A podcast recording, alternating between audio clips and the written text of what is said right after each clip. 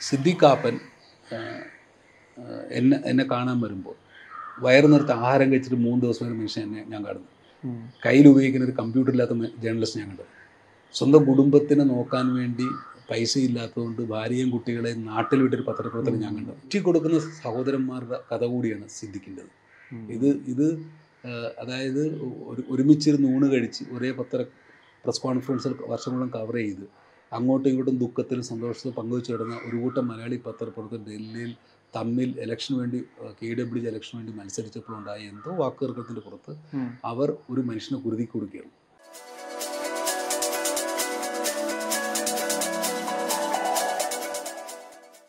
മാധ്യമങ്ങളുടെ കാര്യത്തിൽ തന്നെ കേരളത്തിലേക്ക് വരികയാണെങ്കിൽ കേരളത്തിൽ നമുക്കറിയാം സ്വാതന്ത്ര്യാനന്തരം സ്വാതന്ത്ര്യത്തിന് മുമ്പൊക്കെ വലിയ ലഗസി അവകാശപ്പെടുന്ന പ്രിന്റ് മീഡിയ ആണെങ്കിലും ടെലിവിഷൻ ന്യൂസ് ടെലിവിഷൻ ആണെങ്കിലും അതിന് അതിന് മേലൊരു സംഘപരിവാർ സമ്മർദ്ദം അല്ലെങ്കിൽ മോദി ഭരണകൂടത്തിനോടൊരു വിധേയത്വമുണ്ടോ എന്നുള്ളത് ഇടതുപക്ഷത്തുള്ള അവരടക്കം നിരന്തരം ഉന്നയിക്കുന്ന വിമർശനമാണ്. അല്ലെങ്കിൽ ഈ നമ്മൾ ഈ പറയുന്ന പ്രൈം ടൈം ഡിബേറ്റിലാണെങ്കിലും അല്ലെങ്കിൽ ഒരു ഇലക്ഷൻ ചർച്ചയിലാണെങ്കിലും കേരളത്തിൽ ഒറ്റ സീറ്റ് പോലും നിയമസഭാ തെരഞ്ഞെടുപ്പിൽ നേടാനാവാത്ത ബി ജെ പിക്ക് അനർഹമായ പ്രാതിനിധ്യം നൽകുന്നു.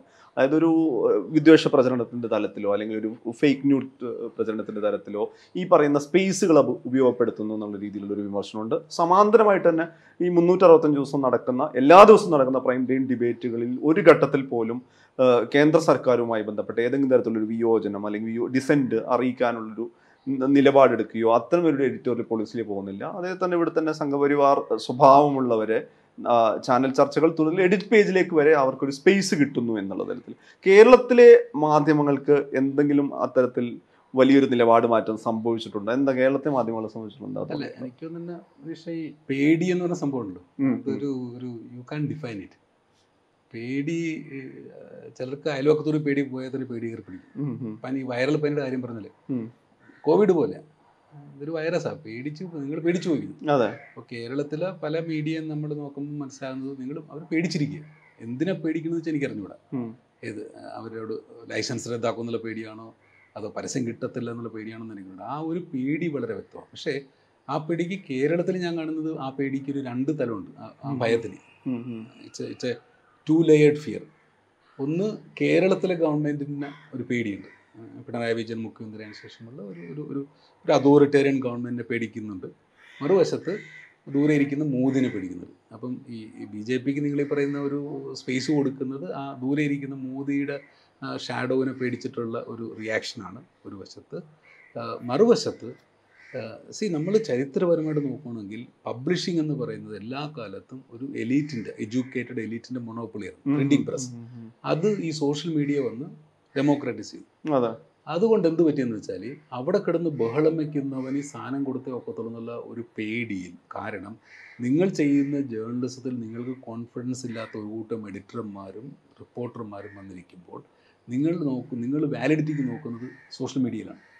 അവിടെ ഏറ്റവും ഒച്ചെടുക്കുന്നവരാണ് ഏറ്റവും വർഗീയവാദികളാണ് അപ്പം അതുകൊണ്ട് അവർക്ക് സ്പേസ് കൊടുക്കുന്നത് ഇതിനോടുള്ള ഒരു നീജർ റിയാക്ഷൻ കൂടിയാണ് ഒന്ന്.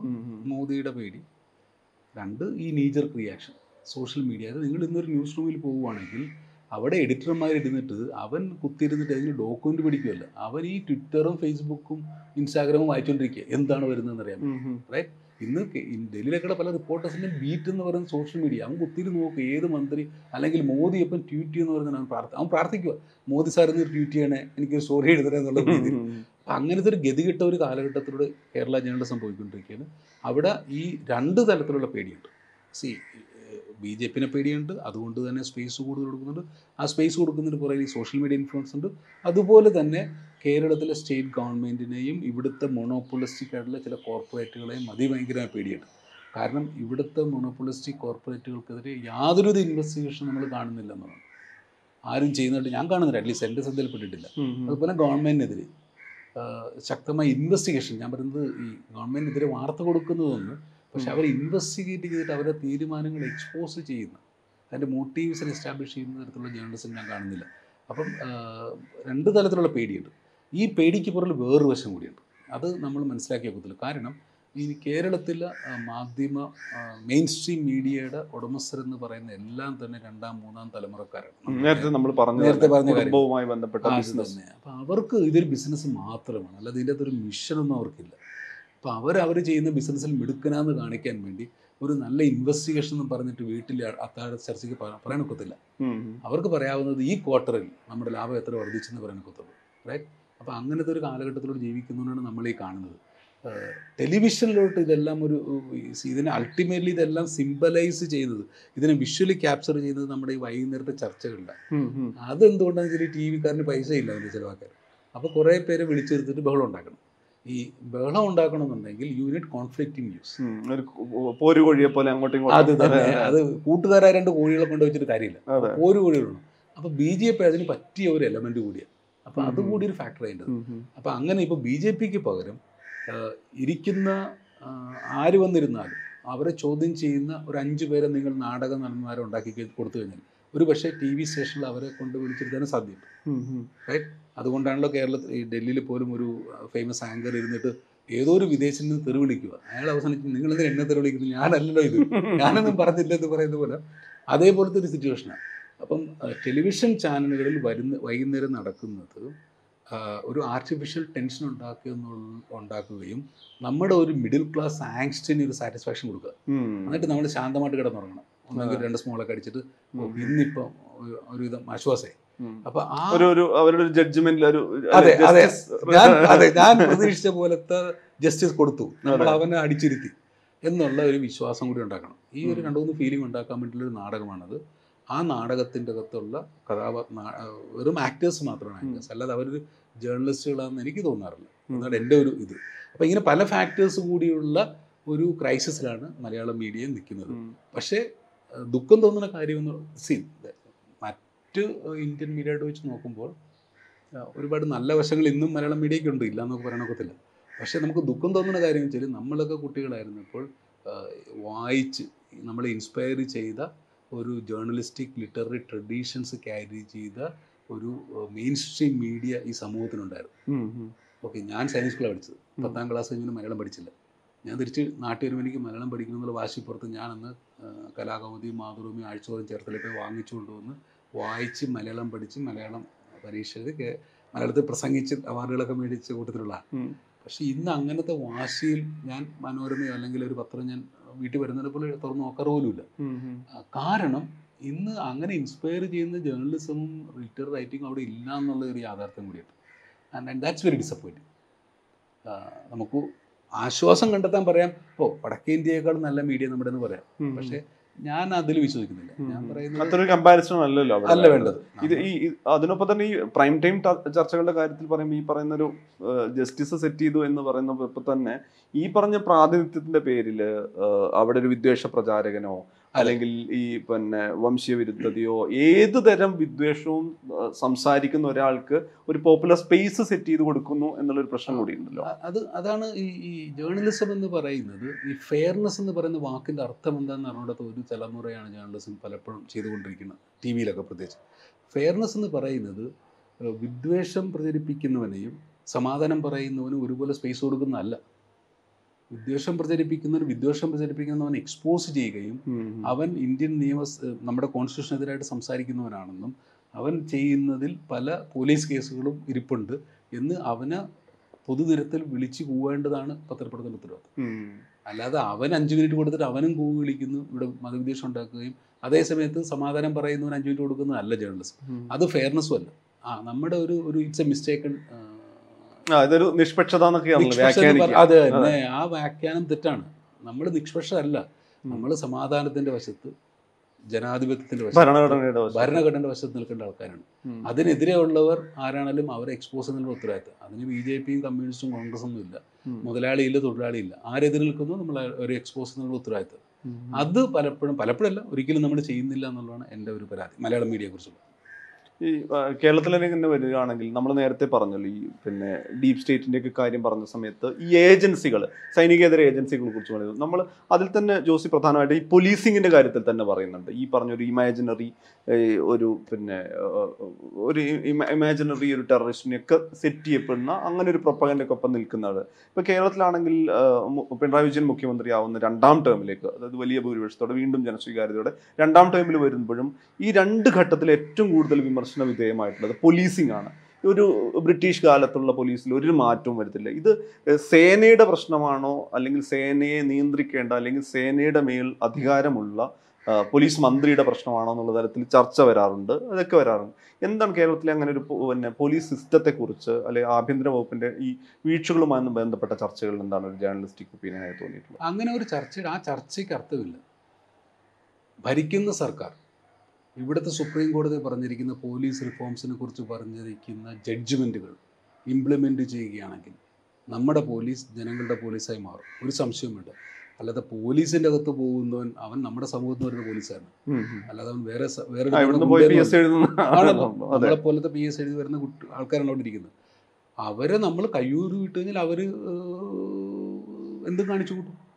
പക്ഷേ അവർ അവരെ ഡിസിപ്ലിൻ ഫോഴ്സ് ആയിട്ട് ജനങ്ങളുടെ വശത്ത് നിൽക്കുന്ന പോലീസ് ആക്കാൻ വേണ്ടി ഇവിടെ റിട്ടേൺ ആയിട്ടുള്ള നമ്മുടെ സുപ്രീം കോടതി വളരെ ഡീറ്റെയിൽഡ് റിഫോം ജഡ്ജ്മെന്റുള്ളതാണ് അത് ഇംപ്ലിമെന്റ് ചെയ്താൽ മതി. പക്ഷേ അത് ഇംപ്ലിമെന്റ് ചെയ്ത് കഴിഞ്ഞാൽ ഭരിക്കുന്നവന് മുഖ്യമന്ത്രിക്കാണെങ്കിലും പോലീസ് മന്ത്രിക്കാണെങ്കിലും ഭരിക്കുന്ന ഗവൺമെന്റിന് പിന്നീട് അവന്റെ അവരുടെ ചെറിയ നേതാക്കൾക്ക് നമ്മുടെ പോലീസ് സ്റ്റേഷനിൽ വന്ന് കയറി ഇറങ്ങി നേതാവ് കളിക്കാനോ ആ പോലീസിനെ ഉപയോഗിച്ചിട്ട് നാട്ടുകാരെ ശല്യപ്പെടുത്താനുള്ള അവകാശം നഷ്ടപ്പെടും. അപ്പോൾ ഒരു ഒരു ഇന്ത്യൻ രാഷ്ട്രീയക്കാരുടെ ഒരു പ്രധാനപ്പെട്ട അധികാരത്തിന്റെ ഒരു എക്സ്റ്റ് ഒരു ഒരു- ആമാണ് ഈ പോലീസ്. അതുകൊണ്ട് ഈ പോലീസിന് ഈ ഭരി ഭരണത്തിരിക്കുന്ന റിഫോം ചെയ്യുന്ന എനിക്ക് യാതൊരു പ്ര- പ്രതീക്ഷയില്ല.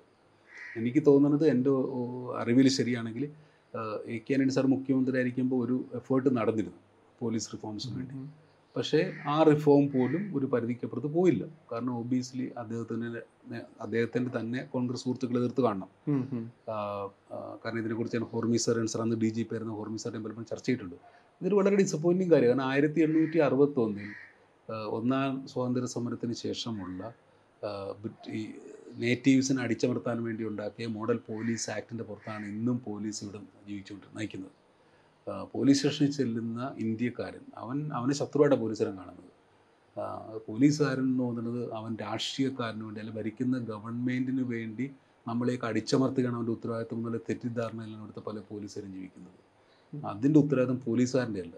അതിന്റെ ഉത്തരവാദിത്വം ഇവിടുത്തെ രാഷ്ട്രീയ നേതാക്കളുടെ കാശ്മീരിന്റെ പ്രത്യേക അവകാശം എടുത്തു പറയുന്ന ഘട്ടത്തിൽ തുടർ സംഭാഷണങ്ങളിലൊക്കെ ഇപ്പം കാശ്മീരിലെ ജനങ്ങളുടെ ഒരു അന്തസത്ത അല്ലെങ്കിൽ അവരുടെ ഒരു ആത്മാഭിമാനത്തെ കൂടി വ്രണപ്പെടുത്തുന്ന രീതിയിലുള്ളൊരു മാറ്റം ഉണ്ടാകുന്നു ഇപ്പം കാശ്മീരിൽ ഈ നാഷണൽ സെക്യൂരിറ്റി ബീറ്റിന്റെ ഭാഗമായിട്ട് റിപ്പോർട്ടിങ്ങിന്റെ കാര്യത്തിൽ പല ഘട്ടത്തിലും പോയിട്ടുള്ളതാണ്.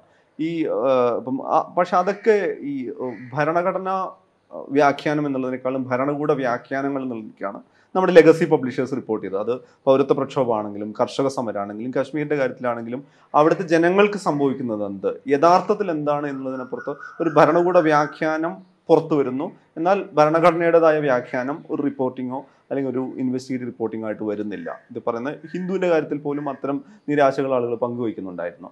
എന്താണ് ഈ കാര്യത്തിൽ എന്താണ് തോന്നിയിട്ടുള്ളത്? അല്ല തീർച്ചയായിട്ടും. അതായത് പല റിപ്പോർട്ടേഴ്സിനും പല രാഷ്ട്ര പല എഡിറ്റേഴ്സിനും അവരുടെ തെറ്റിദ്ധാരണ എന്ന് പറയുന്നത് ഇന്ത്യ എന്ന് പറയുന്നത് ഭരിക്കുന്ന ഗവൺമെന്റ് എന്നുള്ള തെറ്റിദ്ധാരണയുണ്ട്. അത് പ്രത്യേകിച്ച് ഇങ്ങനത്തെ കോൺഫ്ലിക്ട് സോണുകൾ ചെല്ലുമ്പോൾ കാശ്മീർ ആയിക്കോട്ടെ നോർത്ത് ഈസ്റ്റ് ആയിക്കോട്ടെ നക്സൽ ഏരിയാസിലൊക്കെ ചെല്ലുമ്പോൾ ഈ കോൺഫ്ലിക്ട് സോണുകൾ ചെല്ലുമ്പോൾ ഗവൺമെന്റിന്റെ റെപ്രസെന്റേറ്റീവായിട്ട് അവിടെയുള്ളതാണ് പട്ടാളം അല്ലെങ്കിൽ പാരാമിലിറ്ററി അവിടുത്തെ ഇന്റലിജൻസ് ഏജൻസികൾ. അവർ പറയുന്നതാണ് നമ്മൾ എഴുതേണ്ടത് അല്ലെങ്കിൽ അവർ പറയുന്നതാണ് ശരിയെന്ന് നമ്മൾ സമ്മതിച്ചേ ഒക്കത്തുള്ളൂ എന്നുള്ള ഒരു പ്രഷറിലും ഒരു തെറ്റിദ്ധാരണയിലും വരുന്നതാണ് മെജോറിറ്റി പത്രക്കാർ. അതുകൊണ്ടാണ് നമ്മൾ കാശ്മീരികളെക്കുറിച്ചും നോർത്ത് ഈസ്റ്റ് പലരെക്കുറിച്ചും ഒക്കെ നക്സൽ ട്രൈബൽ ഏരിയാസിലുള്ള നക്സൽ ഏരിയാസിലുള്ള ട്രൈബൽസിനെ കുറിച്ചും വളരെ വളരെ ഡീഹ്യൂമനൈസ്ഡ് നമ്മൾ സംസാരിക്കുന്നതും അവർ റിപ്പോർട്ട് ചെയ്യുന്നതും ഓരോ കാശ്മീരിക്കും ഓരോ നോർത്ത് ഈസ്റ്റുകാരനും ഓരോ ട്രൈബലിനും നമുക്ക് എല്ലാവർക്കുള്ള അത്രയും തന്നെ കോൺസ്റ്റിറ്റ്യൂഷൻ ഡിഗ്നിറ്റി അവനും കൊടുക്കേണ്ടത് അത് കൊടുക്കാത്ത ഒരു സർക്കാരിനെയും ബഹുമാനിക്കേണ്ട ആവശ്യമില്ല. അത് ഈ ഈ സർക്കാരിന്റെ കേസിൽ പ്രത്യേകിച്ച് നോക്കുകയാണെങ്കിൽ രണ്ടായിരത്തി പതിമൂന്ന് പതിനാല് കാലഘട്ടത്തിൽ കാശ്മീരിൽ സമാധാനം വളരെ നന്നായിട്ട് പിക്കപ്പ് ചെയ്ത് വരുന്ന സമയത്താണ് ഇവർ വെറുതെ വരുന്നത്. അതിനുശേഷം ഇവർ കാണിച്ചു കൂട്ടിയ സീരീസ് ഓഫ് മിസ്റ്റെപ്സിലൂടെ കാശ്മീരിൽ വീണ്ടും തീയിട്ടു.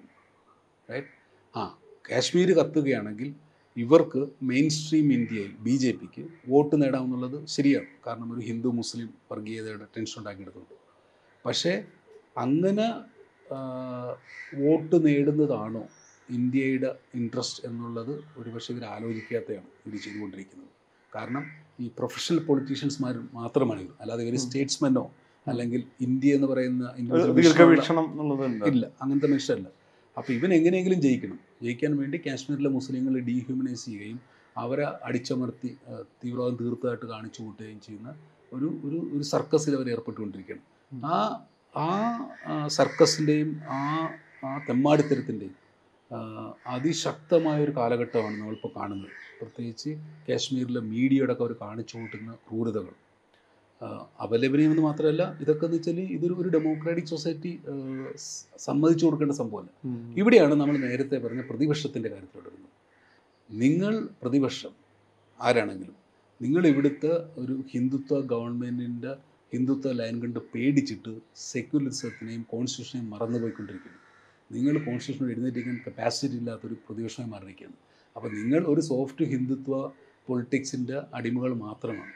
അല്ലാതെ ഇവിടുത്തെ കോൺസ്റ്റിറ്റ്യൂഷണൽ ഗാർഡിയൻസ് അല്ല. അതുകൊണ്ട് തന്നെയാണ് നിങ്ങൾക്ക് അടുത്ത കാലത്തെങ്കിലും ഭരിക്കാനുള്ള അവകാശം ജനങ്ങൾ തരത്തില്ല. കാരണം ഒന്നുമില്ലെങ്കിൽ ഭരിക്കുന്ന ഗവൺമെന്റ് അവർ കാണിക്കുന്ന തെമ്മാടിത്തരം എന്താണെന്നുള്ളത് പച്ചയ്ക്ക് പറയാൻ ധൈര്യം കാണിക്കുന്ന ഗവൺമെന്റ് അപ്പോൾ കാശ്മീരിൽ എനിക്ക് തോന്നുന്നത് ഒരു പക്ഷേ നമ്മൾ കണ്ടിരിക്കുന്ന ഏറ്റവും മോശമായ കാലഘട്ടത്തിലൂടെ നമ്മൾ പോവുകയാണ്. ഇത് ഇന്ത്യയ്ക്ക് നല്ലതല്ല. കാശ്മീരികളുടെ ഇമ്മീഡിയറ്റ് ഹ്യൂമൻ റൈറ്റ്സിനെ കുറിച്ച് മാത്രമല്ല ഞാൻ പറയുന്നത്. കാശ്മീർ ഒരു സ്ട്രാറ്റജിക് ലൊക്കേഷനാണ് പാകിസ്ഥാൻ ഒരു വശത്തുണ്ട് മറുവശത്ത് ചൈനയുണ്ട്. നമ്മൾ രണ്ടുപേരുമായിട്ട് ഓൾമോസ്റ്റ് മിലിറ്ററി സ്റ്റാൻഡ് ഓഫിലാണ് ഈ സമയത്ത് കാശ്മീർ ജനത നമ്മുടെ കൂടെ നിൽക്കേണ്ടത് ഇന്ത്യയുടെ കൂടെ നിൽക്കേണ്ടത് ഇന്ത്യയുടെ ആവശ്യമാണ്. അതിന് പകരം നമ്മൾ അവിടെ ഇന്ത്യയ്ക്ക് വിരുദ്ധരായ ഒരു ജനസമൂഹം സൃഷ്ടിച്ചു സൃഷ്ടിച്ചുകൊണ്ടിരിക്കുകയാണ്. അതിന്റെ ഫോളോ ഔട്ടുകൾ എന്താണെന്ന് നമുക്ക് ഇന്ന് പ്രെഡിക്റ്റ് ചെയ്യാൻ ഒക്കത്തില്ല. പക്ഷേ നമുക്ക് സ്പെക്കുലേറ്റ് നമുക്ക് ഊഹിക്കാവുന്നേ ഉള്ളൂ അപ്പം അതുകൊണ്ട് ഒരു ഒരു സ്ട്രോങ് ഇന്ത്യയാണ് നരേന്ദ്രമോദി ഗവൺമെന്റിന്റെ ലക്ഷ്യമെങ്കിൽ ആ സ്ട്രോങ് ഇന്ത്യയെ വീക്കാക്കാനുള്ള തന്ത്രങ്ങളാണ് ഈ ഗവൺമെന്റ് കാശ്മീരിൽ ചെയ്തുകൊണ്ടിരിക്കുന്നത്. ഈ കാശ്മീരിനെ കുറിച്ച് പറഞ്ഞപ്പോൾ തോന്നിയതാണ് ഇപ്പം സൈൽകൂലെ വാഹിദിന്റെ പശ്ചാത്തലത്തിൽ നിന്ന് അത് അറിയാം അതൊരു വലിയ റിയാലിറ്റിയാണ് ഭരണകൂടങ്ങൾ മാറുമ്പോൾ പോലും ഈ ഡീപ് സ്റ്റേറ്റ് സ്വഭാവത്തിൽ ഈ അന്വേഷണ ഏജൻസികൾ അവരുടേതായ ഒരു വ്യാഖ്യാനത്തിലൂടെ ഉണ്ടാക്കാവുന്ന ഈ പറഞ്ഞ ഇമാജിനറി കൾപ്രിറ്റ് അല്ലെങ്കിൽ ഇമാജിനറി ടെററിസ്റ്റുകൾ എന്നുള്ളതിലേക്ക് ഈ ഇത് സമാന്തരമായിട്ട് നോക്കുകയാണെങ്കിൽ ഇന്ത്യയിലെ മുസ്ലിങ്ങൾ അവർക്ക് ഈ പറഞ്ഞ ലിഞ്ചിങ് പശ്ചാത്തലം ഗോമ സംരക്ഷകർ എന്ന് അവ- അവകാശപ്പെടുന്നവർ അവരെ കൊല ചെയ്യുന്നു. പലതരത്തിലുള്ള ലിഞ്ചിങ് അവർക്ക് മേലുണ്ടാകുന്നു അല്ലെങ്കിൽ ഹിന്ദുത്വ ഗ്രൂപ്പുകളുടെ തുടർച്ചയായ ആക്രമണം ഉണ്ടാകുന്നു ഇന്ത്യൻ മുസ്ലിങ്ങളുടെ മേലുള്ളൊരു വലിയ തോതിലുള്ള ഒരു അരക്ഷിതത്വ ബോധം ഉണ്ടാക്കി ഉണ്ടാകുന്ന ഒരു കാലം. വളരെ ഇസ്ലാമോഫോബിക് ആയിട്ടുള്ള ഒരു ഭരണകൂടം അതിന്റെ താല്പര്യങ്ങൾ അടിച്ചേൽപ്പിക്കുന്ന ഒരു കാലം എന്നുള്ള തോന്നൽ കൂടി ഒരു നാഷണൽ വൈഡ് ആയിട്ട് ചിന്തിക്കുന്ന സമയത്ത് തോന്നിയിട്ടുണ്ടോ തീർച്ചയായിട്ടും. അതുകൊണ്ടാണല്ലോ ഞാൻ വാഹിദിനെ കുറിച്ചും. കുറിച്ച് എഴുതിയത്. കാരണം ഒരു സമൂഹം ക്രൈസിസിൽ നിൽക്കുമ്പോൾ സമൂഹത്തിന്റെ മെജോറിറ്റി ഒപ്പീനിയൻ എന്താണെന്ന് നോക്കിയിട്ട് അവർക്ക് സൂചിപ്പിക്കുന്ന രീതിയിൽ ലേഖനവും പുസ്തകവും എഴുതുക എന്നുള്ളതല്ല നമ്മുടെ ഉത്തരവാദിത്തം. നമ്മൾ ആ സോക്കോൾ മെജോറിറ്റീനെ സത്യം കാണിച്ചു ചൂണ്ടിക്കാണിച്ചു കൊടുക്കുന്ന നമ്മുടെ ഉത്തരവാദിത്തം. അതിൽ നമ്മൾ ഇലക്ഷൻ നിൽക്കുന്ന പ്രതി നമ്മൾ ഇലക്ഷൻ വേണ്ടി നിൽക്കാൻ വേണ്ടിയല്ല നമ്മൾ പുസ്തകം എഴുതുന്നത് നമ്മൾ സത്യം പറയാൻ വേണ്ടിയാണ് അപ്പോൾ ആ സത്യം പലപ്പോഴും അപ്രീതമായിരിക്കും. അത് അത് ജോൺ എഫ് കെനഡിയുടെ ഒരു ബുക്കുണ്ട് പുലിറ്റ്സർ കിട്ടിയത് ജോൺ എഫ് കെനഡിക്ക് പ്രൊഫൈൽസ് ഇൻ കറേജ് എന്ന് പറഞ്ഞിട്ട്. അതായത് അമേരിക്കൻ ജനാധിപത്യത്തിൽ പല കാലഘട്ടത്തിൽ വളരെ അൺപോപ്പുലർ ആയിട്ടുള്ള കാര്യങ്ങൾക്ക് വേണ്ടി നിലകൊണ്ട നേതാക്കളെക്കുറിച്ചുള്ള പ്രൊഫൈലുകൾ പക്ഷേ അവർ നിലകൊണ്ട അൺപോപ്പുലർ ഒപ്പീനിയനുകൾ അമേരിക്കൻ ജനാധിപത്യത്തിന് പിന്നീട് സ്ട്രെങ്തൻ ചെയ്ത കാര്യങ്ങൾ എന്ന് പറഞ്ഞ പോലെയാണ് ജനാ വരുംകാലത്തേക്ക് വേണ്ടി വേണ്ടി. ജനാധിപത്യത്തിന് വേണ്ടിയും വരുംകാലത്തിന് വരുംകാലത്തിന് വേണ്ടി. അത് നമ്മുടെയും കടമ അത് ജേർണലിസ്റ്റ് ആയിട്ടും റൈറ്റർ ആയിട്ടും ഒക്കെ. അപ്പം സൈലന്റ് കൂവിൽ ഞാൻ അത് തന്നെ ചെയ്തത്. അതുകൊണ്ട് തന്നെയാണ് ഒരു വാഹിദ് എന്ന് പറയുന്ന ബോംബെയിലെ ഒരു മുസ്ലിമിന് പത്ത് വർഷം അവനെ ജയിലിലിട്ട് തല്ലിച്ചതച്ചു ഇടിച്ചു ടെററിസ്റ്റ് ആക്കിയും അവന്റെ കുടുംബത്തിന് ഇല്ലാത്ത ഇതൊക്കെ നടത്തിയിട്ട്. ഉം. ആ, അവ- അവന്റെ പേരിൽ ഫേക്ക് ബാംഗ്ലൂരിൽ നിന്ന് ഏത് കേസുകൾ വരുമ്പോഴും ടെസ്റ്റ് ഒക്കെ ഉണ്ടായിക്കൊണ്ടിരിക്കും ഏത് ടെററിസ്റ്റ് വന്നാലും പിടിച്ച് അറസ്റ്റ് ചെയ്യുന്ന. രീതിയിലേക്ക് ചെയ്ത് ചെയ്ത ഈ സമൂഹം അവനോട് ഒരു മാപ്പ് പോലും പറഞ്ഞിട്ടില്ല ഇന്ന് വരെ ഏഹ് കോടതികൾ അവൻ ഒരു രൂപയുടെ കോമ്പൻസേഷൻ കൊടുത്തിട്ടില്ല. അവന്റെ കണ്ണിന്റെ കാഴ്ച നഷ്ടപ്പെട്ടുകൊണ്ടിരിക്കുകയാണ്. അപ്പോൾ അങ്ങനെയുള്ള ഒരു സമൂഹത്തിന്റെ അകത്ത് നടക്കുന്ന ഇസ്ലാമോഫോബിയ മുസ്ലിം വിരുദ്ധത ഇതിനെതിരെ എഴുതുകയും സംസാരിക്കുകയും ഏഹ് ശബ്ദമുയർത്തുകയും എന്നുള്ളത് നമ്മുടെ ഉത്തരവാദിത്വം. ഇന്ന് ഇസ്ലാമായിരിക്കും നാളെ ദളിതായിരിക്കാം മറ്റന്നാൾ അപ്രകാശ് ഹിന്ദുവാകാം അതിന്റെ പിറ്റേന്ന് ക്രിസ്ത്യാനിയാകാം മറ്റൊരു ദിവസം സിഖായിരിക്കും. പക്ഷെ ആരാണെങ്കിലും അടിച്ചമർത്തപ്പെടേണ്ടവന്റെ കൂടെ ഇവിടെ കോൺസ്റ്റിറ്റ്യൂഷന്റെ റൈറ്റുകൾ നിഷേധിക്കപ്പെടേണ്ടവന്റെ കൂടെ നിൽക്കുക എന്നുള്ളതാണ് എന്റെ ഉത്തരവാദിത്വം. എന്റെ ഉത്തരവാദിത്വം ഇവിടുത്തെ ഗവൺമെന്റിന് വേണ്ടി പബ്ലിക് റിലേഷൻസ് ചെയ്യുന്നുള്ളതല്ല ഇവിടെ അടിച്ചമർത്തപ്പെടുന്ന അവശ അവകാശ അവകാശങ്ങളും അവന്റെ റൈറ്റ്സും ഒക്കെ നിഷേധിക്കപ്പെടുന്നവന്റെ കൂടെ നിൽക്കുക എന്നുള്ളതാണ് എന്റെ ഉത്തരവാദിത്തം ആ ഉത്തരവാദിത്വം നിലനിർത്താൻ വേണ്ടി മാത്രമാണ് ഞാൻ ആ പുസ്തകം എഴുതിയത്. ആ പുസ്തകത്തിലെ ഓരോ വാക്കിലും എനിക്ക് അഭിമാനമുണ്ട് സന്തോഷമുണ്ട്. അത് കൂടുതലല്ല ഒരു ഡാർക്ക് റിയാ കുറച്ചുകൂടി റിയാലിറ്റിയിലേക്ക് വന്നുകൊണ്ടിരിക്കും അല്ലേ? ആ പുസ്തകത്തിൽ നിന്ന് പുറത്തേക്ക് എത്തുമ്പോൾ അല്ലേ? അതെ. പുതിയ കാലത്ത്. അതെ അത് ഞാൻ എഴുതിയ കാലത്ത് കണ്ടതിനേക്കാളും കൂടുതൽ ഡാർക്ക്. ആയിക്കൊണ്ടിരിക്കുകയാണ് ഓരോ ദിവസവും. കാരണം അന്ന് ഇപ്പോൾ ഒരു ഒരു ഒരു ഒരു ഒരു ഒരു അഞ്ചോ ആറോ വർഷം മുമ്പ് വരെ നമ്മൾ കണ്ടിരുന്ന ഇസ്ലാമോ ഇസ്ലാമോഫോബിയ ഓരോ ദിവസം കഴിയുമ്പോഴും കൂടിക്കൊണ്ടിരിക്കുകയാണ്. ഇവിടെ ഈ രാജ്യത്തിന്റെ പത്ത് പതിനഞ്ച് ശതമാനം പോപ്പുലേഷൻ ഒരു അണ്ടർ സീച്ച് സിറ്റുവേഷനിൽ നിൽക്കുകയാണ്. കാരണം അങ്ങനത്തെ ഒരു ഒരു ഒരു വർഗീയ വിഷം നമ്മുടെ സമൂഹത്തിൽ ഇറക്കിവിട്ടിരിക്കുകയാണ്. അതിനെതിരെ നിശബ്ദനായ മുഖ്യ പ്രധാനമന്ത്രിയും അദ്ദേഹത്തിന്റെ മറ്റു മന്ത്രിമാരും ഇവിടെ ഫുൾ ടൈം രാഷ്ട്രീയ കുതിര കച്ചവടം നടന്നുകൊണ്ടിരിക്കുകയാണ്. അപ്പോൾ ഒരു ഒരു ഇന്ത്യ എന്ന് പറയുന്ന ആശയത്തിനോട് യാതൊരുവിധ കൂറുമില്ലാത്ത ഒരു രാഷ്ട്രീയ നേതൃത്വവും ഇന്ത്യ എന്ന് പറയുന്ന ആശയത്തിനോട് യാതൊരുവിധ പ്രതിബദ്ധതയുമില്ലാത്ത ഒരു പ്രതിപക്ഷവും ഇന്ത്യ എന്ന് പറയുന്ന ആശയത്തിനോട് യാതൊരുവിധ ബഹുമാനമില്ലാത്ത മീഡിയയും അതിനോട് വളരെ സ്കാൻ റിഗാർഡുള്ള ജുഡീഷ്യറിയും ഒക്കെ കൂടിയുള്ള ഒരു വളരെ ഡെഡ്ലി കോമ്പിനേഷനാണ് നമ്മൾ നമ്മൾ ഇരിക്കുന്ന ഈ കാലഘട്ടം. അപ്പോൾ ഇവിടെ ഒറ്റയ്ക്കാണെങ്കിലും നമുക്ക് പറയേണ്ട കാര്യങ്ങൾ പറഞ്ഞു നോക്കത്തുള്ളൂ. അതാണ് ഞാൻ ചെയ്യാൻ ശ്രമിക്കുന്നതും ചെയ്തത്. സിദ്ദിഖാപ്പൻ എന്ന സ്വതന്ത്ര മാധ്യമ പ്രവർത്തകനെ ഹത്രാസിൽ റിപ്പോർട്ട് ചെയ്യാൻ പോകുന്ന ഘട്ടത്തിൽ യു എ പി എ ചുമത്തി ജയിലിലടക്കുന്നു.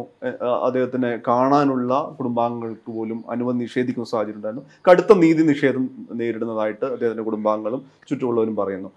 ജോസി കൂടി ചെയർമാനായിട്ടുള്ള അഴിമുഖത്തിന്റെ ഭാഗമായിട്ട് കൂടിയാണല്ലോ അദ്ദേഹം അന്ന് പോകുന്നത്. അതുമായി ബന്ധപ്പെട്ട കാര്യങ്ങൾ അത് എവിടെ എത്തി നിൽക്കുന്നു? എന്താ അതേക്കുറിച്ച് പറയാവുന്നത്? സി അത് അതൊരു അണ്ടർ ട്രയൽ ആയിട്ടുള്ളൊരു കേസ് ആയതുകൊണ്ട് ചില കാര്യങ്ങൾ കുറിച്ച് പറയാൻ ശരിയല്ല. പക്ഷേ ചില ഒന്ന് രണ്ട് കാര്യങ്ങൾ പറഞ്ഞു നോക്കത്തുള്ളൂ ഒന്ന് എന്ന് പറയുന്നത് ഉത്തർപ്രദേശ് പോലീസ് സിദ്ദീഖ് കാപ്പനെതിരെ ഉണ്ടാക്കി കൊണ്ടുവന്നിരിക്കുന്ന ചാർജ് ഷീറ്റിന്റെ അകത്ത് അവർ ശക്തമായ ഒരു തെളിവും പറയുന്നില്ല.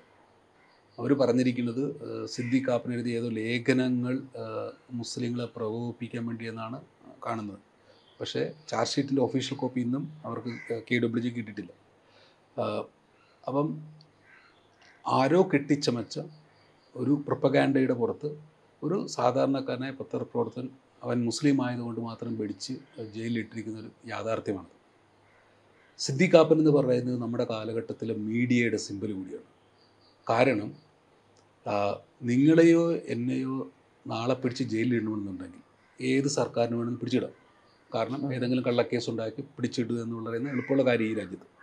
അങ്ങനെ ഒരു കള്ളക്കേസിൽ പിടിച്ചിടാമെന്നുള്ള പേടിപ്പുറത്ത് പത്ര ഈ ജേർണലിസ്റ്റിക് ഇന്റഗ്രിറ്റി മറന്നുപോയ ഒരു മീഡിയ സമൂഹം ഇവിടെ ഇരിക്കുമ്പോഴാണ് സിദ്ദിഖ് ജയിലിൽ കിടക്കുന്നത്. വർഷം രണ്ടാകാൻ പോകുന്നു. ഇന്നും ആ ചാർജ് ഷീറ്റിന്റെ കോപ്പി കൃത്യമായിട്ട് തരത്തില്ല അവർ കൃത്യ ട്രയൽ തുറക്കത്തില്ല അവരവനെ ജയിൽ മാറ്റുന്നു. അങ്ങനെ പല രീതിയിലുള്ള സമയം വേസ്റ്റ് ചെയ്യാനുള്ള ശ്രമങ്ങൾ നടന്നുകൊണ്ടിരിക്കുന്നു. അതേ സമയത്ത് സുപ്രീം കോടതി അതിന്റെ ഉത്തരവാദിത്തങ്ങൾ മറന്നുകൊണ്ട് ഒരു മനുഷ്യന്റെ ഫണ്ടമെന്റൽ ഡിഗ്നിറ്റിയും ലിബർട്ടിയും ഫ്രീഡം ഒക്കെ മറന്നുകൊണ്ട് അവരും മിണ്ടാതിരിക്കുക അവരും അവരും സമയം കൊന്നുകൊണ്ടിരിക്കുന്നു പക്ഷേ ഇതെല്ലാം സിദ്ദിഖിന്റെ മാത്രം പ്രശ്നമല്ല. സിദ്ദിഖ് ഒരു സിമ്പിളാണ്. കാശ്മീരിൽ ആർട്ടിക്കിൾ ത്രീ സെവന്റി വിട്ടതിന് ശേഷം ഒക്കെ ഉള്ള സുപ്രീം കോടതിയുടെ പെരുമാറ്റമൊക്കെ ഇതിന് ഇതുപോലെ തന്നെയുള്ള സാഹചര്യങ്ങളാണ്. ഇതുവരെ സിദ്ദിഖിനെതിരെ വ്യക്തമായിട്ടുള്ള സിദ്ദിഖ് ചെയ്തത് ജേർണലിസം അല്ല എന്ന് കാണിക്കുന്ന രീതിയിലുള്ള യാതൊരു വിധത്തിലുള്ള തെളിവും നമ്മൾ കണ്ടിട്ടില്ല അവർ കോടതിയിൽ കൊണ്ടുവന്നിട്ടില്ല. ബാക്കിയെല്ലാം പുറപ്പുകയാണ്. ഇതിന്റെ അകത്ത് വളരെ ദുഃഖകരമായ കാര്യം എന്ന് പറയുന്നത് ഈ ഉത്തർപ്രദേശ് പോലീസ് സിദ്ദിഖിനെതിരെ പറയുന്ന പല തെളിവുകളും ഈ കെ യു ഡബ്ല്യു ജെ എന്ന് പറയുന്ന Kerala union of working journalist അസോസിയേഷന്റെ ഡൽഹി ബ്രാഞ്ചിൽ അകത്ത് നടന്ന തം രണ്ട് ഗ്രൂപ്പുകൾ തർക്കം. തർക്കത്തിന്റെ ഫലമായിട്ട് പുറത്തു വന്ന ചില അലിഗേഷൻസാണ് അതായത് ഒരു ഒരു സമൂഹം ജീർണിക്കുന്നപ്പോഴാണെന്നറിയോ ആഹ് ആഹ് സഹോദരങ്ങൾ അങ്ങോട്ടും ഇങ്ങോട്ടും ഒറ്റിക്കൊടുക്കുമ്പോഴാണ് അതെ അതെ ആണല്ലോ. അപ്പോൾ അങ്ങനെ ഒറ്റിക്കൊടുക്കുന്ന സഹോദരന്മാരുടെ കഥ കൂടിയാണ് സിദ്ധിക്കേണ്ടത്. ഇത് ഇത് അതായത് ഒരു ഒരുമിച്ചിരുന്ന് ഊണ് കഴിച്ച് ഒരേ പത്ര പ്രസ് കോൺഫറൻസിൽ വർഷങ്ങളോളം കവർ ചെയ്ത് അങ്ങോട്ടും ഇങ്ങോട്ടും ദുഃഖത്തിൽ സന്തോഷത്തിൽ പങ്കുവെച്ച് കിടന്ന ഒരു കൂട്ടം മലയാളി പത്രപ്രവർത്തകർ ഡൽഹിയിൽ തമ്മിൽ ഇലക്ഷന് വേണ്ടി കെ ഡബ്ല്യു ജി ഇലക്ഷന് വേണ്ടി മത്സരിച്ചപ്പോഴുണ്ടായ എന്തോ വാക്കുതർക്കത്തിന്റെ പുറത്ത് അവർ ഒരു മനുഷ്യനെ കുരുതി കൊടുക്കുകയാണ്. അതാണ് അവിടുത്തെ ഏറ്റവും ഇസ്ലാമോഫോബിക് ആയിട്ടുള്ള ഒരു അലിഗേഷൻ സെറ്റപ്പ് ചെയ്തിട്ടല്ലേ അതെ അതെ. ഇസ്ലാമോഫോബിക് ആയിട്ടുള്ള അലിഗേഷൻസ് വളരെ വൈൽഡ് ആയിട്ടുള്ള ക്ലെയിംസ് ആ മനുഷ്യന് എന്തൊക്കെ പൈസ കിട്ടിയെന്നൊക്കെ പറഞ്ഞിട്ട്. അതായത് സിദ്ദിഖാപ്പൻ ആഹ്, ആഹ്, എന്നെ എന്നെ കാണാൻ വരുമ്പോൾ വയറ് നിർത്ത ആഹാരം കഴിച്ചിട്ട് മൂന്ന് ദിവസം ഒരു മനുഷ്യൻ എന്നെ ഞാൻ കാണുന്നു. കയ്യിൽ ഉപയോഗിക്കുന്ന ഒരു കമ്പ്യൂട്ടർ ഇല്ലാത്ത ജേർണലിസ്റ്റ് ഞാൻ കണ്ടു. സ്വന്തം കുടുംബത്തിനെ നോക്കാൻ വേണ്ടി പൈസ ഇല്ലാത്തതുകൊണ്ട് ഭാര്യയും കുട്ടികളെയും നാട്ടിൽ വിട്ടൊരു പത്രപ്രവർത്തനം ഞാൻ കണ്ടു. വീട് പണി പൂർത്തിയാക്കാത്ത സാഹചര്യം അല്ലാതെ ഇവർ ഈ പറയുന്ന പോലെ അല്ലെങ്കിൽ ഇവിടുത്തെ പക്ഷേ ഇവിടുത്തെ പ്രശ്നം എന്ന് പറയുന്നത് ഈ അമേരിക്കയിൽ നിന്ന് ഇറക്കുമതി ചെയ്തിരിക്കുന്ന യാതൊരുവിധ കൺട്രോളും ഉത്തരവാദിത്വം ഇല്ലാത്ത സോഷ്യൽ മീഡിയ എന്ന് പറയുന്ന പബ്ലിഷിംഗ് പ്ലാറ്റ്ഫോമുകളിലൂടെ എന്തും വിഡിത്തരവും വിളിച്ചു പോകാനുള്ള സ്വാതന്ത്ര്യം കിട്ടിയ ഒരു കൂട്ടം ജനത. അവരെന്തും വിളിച്ചു പറഞ്ഞുകൊണ്ടിരിക്കുന്നു. അവർക്ക് അവർ അവരുടെ ഉള്ളിൽ നിന്ന് മനുഷ്യത്വം എന്ന് പറയുന്ന അപ്രത്യക്ഷമായിക്കൊണ്ടിരിക്കുന്ന ഒരു കൂട്ടം ജനതയാണ് അവരെന്തും പറയും. പക്ഷേ യാഥാർത്ഥ്യം എന്ന് പറയുന്നത് ചാർജ് ഷീറ്റിൽ സിദ്ദിഖിനെതിരെയുള്ള അൺ ജേർണലിസ്റ്റിക് അല്ലാത്ത ഒരു അലിഗേഷൻ എന്റെ ഇതില്ല ജേർണൽ സിദ്ദിഖിനോട് എതിരെ അവർ പറഞ്ഞിരിക്കുന്ന അലിഗേഷൻസ് ആണ് ക്രൈമെങ്കിൽ ഇന്ത്യയിലുള്ള എല്ലാ പത്രക്കാരും ജയിലിൽ പോകേണ്ടതാണ്. കാരണം നമ്മൾ എന്തെങ്കിലുമൊക്കെ. അപ്രീതി സത്യങ്ങൾ വിളിച്ചു പറഞ്ഞിട്ടുണ്ട്. ഭരണകൂടത്തോടുള്ള വിയോജിപ്പുകളും പരസ്യപ്പെടുത്തിയിട്ടുണ്ടാവുണ്ട് അതിന്റെ അപ്പുറം സ്ഥിതിയും ചെയ്തിട്ട് ചാർജ് ഷീറ്റിൽ പറയുന്നില്ല. ഇനി ഇതിനപ്പുറത്ത് ഇവരിൽ എന്തെങ്കിലും രഹസ്യമായ വിവരം ഉണ്ടെങ്കിൽ ആ, അവരറിയിക്കട്ടെ കോടതി പക്ഷേ ദുഃഖകരം എന്നുള്ള കാര്യം ഇതാണ്. അതായത് സഹോദരങ്ങൾ സഹോദരങ്ങൾ ഒറ്റിക്കൊടുക്കുന്ന. അപ്പുറത്തും ഇപ്പുറത്തും താമസിക്കുന്നത് തമ്മിൽ വിശ്വാസമില്ലാത്ത ഒരു സമൂഹമായി നമ്മൾ മാറിക്കൊണ്ടിരിക്കുന്നു. ആ സമൂഹത്തിന് അങ്ങനെ ഒരു ഒരു വിശ്വാസമില്ലാത്ത സമൂഹത്തിന് ഉണ്ടാക്കിയെടുക്കുന്നതിൽ ഈ ഗവൺമെന്റിനും അവരുടെ പൊളിറ്റിക്കൽ ഐഡിയോളജിക്കും ഒരു വലിയൊരു പങ്ക് തന്നെയാണ്. അതായത് ഭരണകൂട ദാസ്യത്തിലേക്ക് ആളുകളെ ചേർത്ത് നിർത്താൻ ഒരു പരിധിവരെ അല്ലെ? മാധ്യമപ്രവർത്തകരെയും. അവരിലേക്ക് ചേർത്ത് നിർത്താൻ സാധിച്ചിട്ടുണ്ട് അല്ലെ? ജഡ്ജിമാർ സുപ്രീം കോടതി ഇവിടുത്തെ നമ്മുടെ ജഡ്ജിമാരെ നോക്കും. നമ്മുടെ ജഡ്ജിമാരുടെയും അവരുടെ അവരുടെ ജഡ്ജ്മെന്റുകളെ നോക്കുക. വളരെ സങ്കടം തോന്നുന്ന കാര്യങ്ങളാണ്. അപ്പം പേടി പേടിച്ചിരിക്കുന്ന ജഡ്ജിമാർ ഗവൺമെന്റിന്റെ ദാസ്യപ്പെടും ചെയ്യുന്ന മാധ്യമപ്രവർത്തകർ ആ, ഗവൺമെന്റിനെതിരെ നിശബ്ദരായിരിക്കുന്ന ബ്യൂറോക്രാറ്റുകളും പോലീസുകാരും ഇന്റലിജൻസ് ഓഫീഷ്യൽസും അതിനിടയിൽ എന്തെങ്കിലും ഗവൺമെന്റിന്റെ അടുക്കൽ നിന്ന് ഏതെങ്കിലും ഒരു കഷ്ണം ബ്രെഡ് ഒരു കഷ്ണം റൊട്ടി കിട്ടുമെന്ന് പ്രതീക്ഷിച്ചിരിക്കുന്ന ചില ആൾക്കാർ അവർ ഗവൺമെന്റിനെയും ഗവൺമെന്റ് ഏജൻസികൾക്കും കൊടുക്കുന്ന ഈ false informations and and feedbacks ഇതൊക്കെ വെച്ചിട്ടുള്ള ചില തട്ടിപ്പിടിച്ച കേസുകൾ അതിൽ കുടുങ്ങി ജീവിതം നശിക്കുന്ന കുറേ മനുഷ്യർ. അതാണ് ഇവിടെ നടന്നുകൊണ്ടിരിക്കുന്നത്. ഇതിന്റെ അപ്പുറത്ത് ഈ പോലീസിന് ഉത്തർപ്രദേശ് പോലീസ് ഒരു പ്രൊഫഷണൽ പോലീസ് ആയിരുന്നുവെങ്കിൽ അവർ അവിടെ അന്വ- അന്വേഷിക്കേണ്ട നൂറുകണക്കിന് ഹ്യൂമൻ റൈറ്റ്സ് വയലേഷൻസും ക്രൈം അവിടെ ഉണ്ട് അതിന് പകരം ബുൾഡോസർ എടുത്ത് കണ്ടുകൊണ്ട് വീടിടിച്ച് പൊളിക്കുന്ന ഒരു കൂട്ടം തെമ്മാടി കൂട്ടമാണ് യു പിയിലെ പോലീസ്. ഇത് പറയാതിരിക്കാൻ കുതിര സിദ്ദിഖിന് എന്തെങ്കിലും ഇവിടുത്തെ സുപ്രീം കോടതിയും മറ്റു കോടതിയും ഇവിടുത്തെ ഒക്കെ ജുഡീഷ്യൽ ബോധമുദിക്കുമ്പോൾ അവനെ സ്വതന്ത്രനാക്കുമെന്നുള്ളതാണ് എന്റെ പ്രതീക്ഷ. അവൻ അവൻ സ്വതന്ത്രനായതിനു ശേഷവും അവനെതിരെ കെട്ടിക്കൊടുത്തുകൊണ്ട കേസ് ഡീറ്റെയിൽ അവരുടെ ട്രയലിൽ പോകുമെന്നും ആ ട്രയലിൽ നിന്ന് സത്യവും അസത്യമുണ്ടാക്കിയവരും ഒക്കെ പുറത്തു കൊണ്ടുവരും വരുമെന്നുള്ളതാണ് എന്റെ വിശ്വാസം. അത് പോലീസാണെങ്കിലും ഇന്റലിജൻസ് ആണെങ്കിലും മനീഷിന്റെ എന്റെ നമ്മൾ എല്ലാ പത്രക്കാരും മിഷൻ എന്ന് പറയുന്നത് to whisper democracy to the soul of India ഇന്ത്യയുടെ ഹൃദയത്തിലൂടെ നമുക്ക് ജനാധിപത്യത്തിന് പറഞ്ഞു കൊടുക്കണം. അതിന് നമ്മൾ പുസ്തകമായിക്കോട്ടെ ഡോക്യുമെന്ററി ആയിക്കോട്ടെ സിനിമ ആയിക്കോട്ടെ. പോഡ്കാസ്റ്റ് ആയിക്കോട്ടെ നാളെ ഏതെങ്കിലും പബ്ലിക് മീറ്റിംഗിൽ നിന്ന് വിളിച്ചു പോകാൻ പറഞ്ഞാൽ ഞാനോടൊപ്പം ഇന്ന് വിളിച്ചു പോകാനും തയ്യാറാണ് കാരണം നമുക്ക് ഇനി നിശബ്ദരായിട്ടിരിക്കാൻ ഒക്കത്തില്ല